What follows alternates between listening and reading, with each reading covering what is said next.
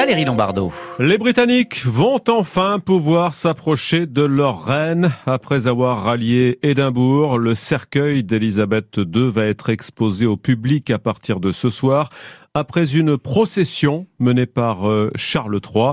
Euh, procession que vous avez suivie pour France Bleu, Louise Baudet. Oui, pas d'applaudissements comme hier en ces mêmes lieux à l'arrivée du cercueil de la reine à Édimbourg, mais un silence tout juste rompu par le bruit des sabots et des pas de la famille royale.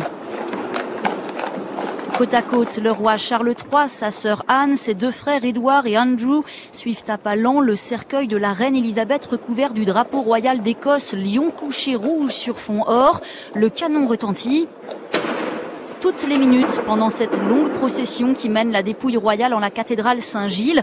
Le temps s'arrête à son passage et puis la vie reprend. Richard nous livre alors ses impressions. Les gens étaient si respectueux. Je pensais qu'ils allaient crier longue vie au roi ou quelque chose comme ça. Mais non. C'était très très calme. Un moment de communion, donc, suivi pour beaucoup par un dernier au revoir à la reine, mais il faudra faire pour cela la queue. Beaucoup, beaucoup de monde attend l'ouverture de la cathédrale au public, cathédrale où un office est en ce moment célébré en présence de la famille royale ainsi que des premiers ministres britanniques Liz Truss et écossaise Nicola Sturgeon. Louise Baudet pour France Bleu de Romardèche. Entre 350 et 400 teufeurs toujours présents ce soir au Chafal, près de Léoncel, dans le Vercors. Ils étaient jusqu'à 1700 hein, ce week-end rassemblés pour une rêve partie. 70 gendarmes ont été mobilisés pour effectuer des contrôles.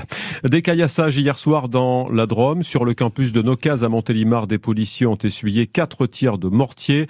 Un peu plus tard, quartier Font-Barlette à Valence, les pompiers ont été pris pour cible par une quarantaine de Les forces de l'ordre sont intervenues et ont tiré quatre grenades lacrymogènes et deux balles de défense pour disperser le groupe. Pas de blessés ni d'interpellation. L'enquête qui vise Nicolas Hulot pour viol et agression sexuelle est classée sans suite par le parquet de Paris pour prescription. L'ancien animateur de télé et ministre était accusé par plusieurs femmes pour des faits qui auraient eu lieu entre 1989 et 2001. L'une d'elles était mineure. Elle avait témoigné dans l'émission Envoyé spécial en novembre dernier. Comme à l'hôpital d'Aubenas, l'hôpital d'Annonay limite l'accès aux urgences la nuit. À partir de ce soir, 20h, il est impératif d'appeler le 15. Les professionnels du SAMU évalueront si votre cas nécessite une prise en charge aux urgences de l'hôpital.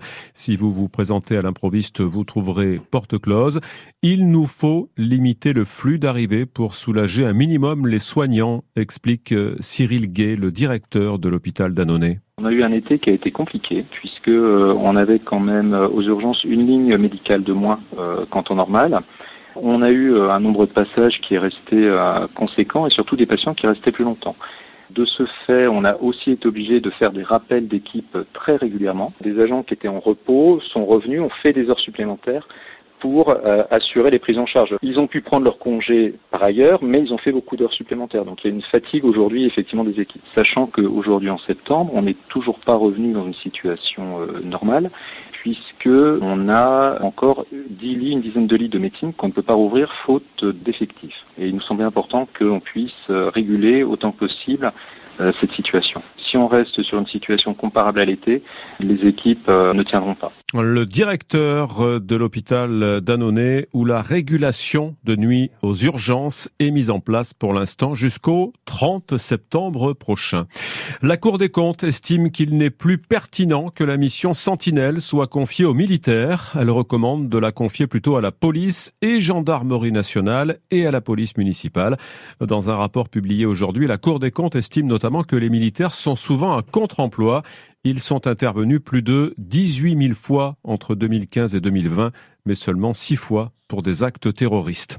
1000 euros de plus par mois pour les magistrats, annonce ce matin du ministre de la Justice. Ces 1000 euros sont destinés aux 9300 magistrats de l'ordre judiciaire, ceux qui travaillent dans les juridictions civiles et pénales. En décembre dernier, 3000 magistrats avaient dénoncé dans une tribune leurs mauvaises conditions de travail. Les salariés de France 3 appelés à la grève aujourd'hui contre un projet qui prévoit de remplacer les rendez-vous du 12-13 et du 19-20 par des éditions régionales d'ici un an. L'intersyndicale dénonce un, un, pardon, de l'offre éditoriale de la chaîne. Et puis en rugby, Romain Tamac est indisponible pour un mois. Le demi d'ouverture international du Stade toulousain est sorti sur blessure hier soir contre Toulon. Il souffre d'une légère entorse à la cheville droite. Cela ne devrait pas l'empêcher de disputer les test matchs avec le 15 de France en novembre contre l'Australie, l'Afrique du Sud et le Japon. Il est 18h05.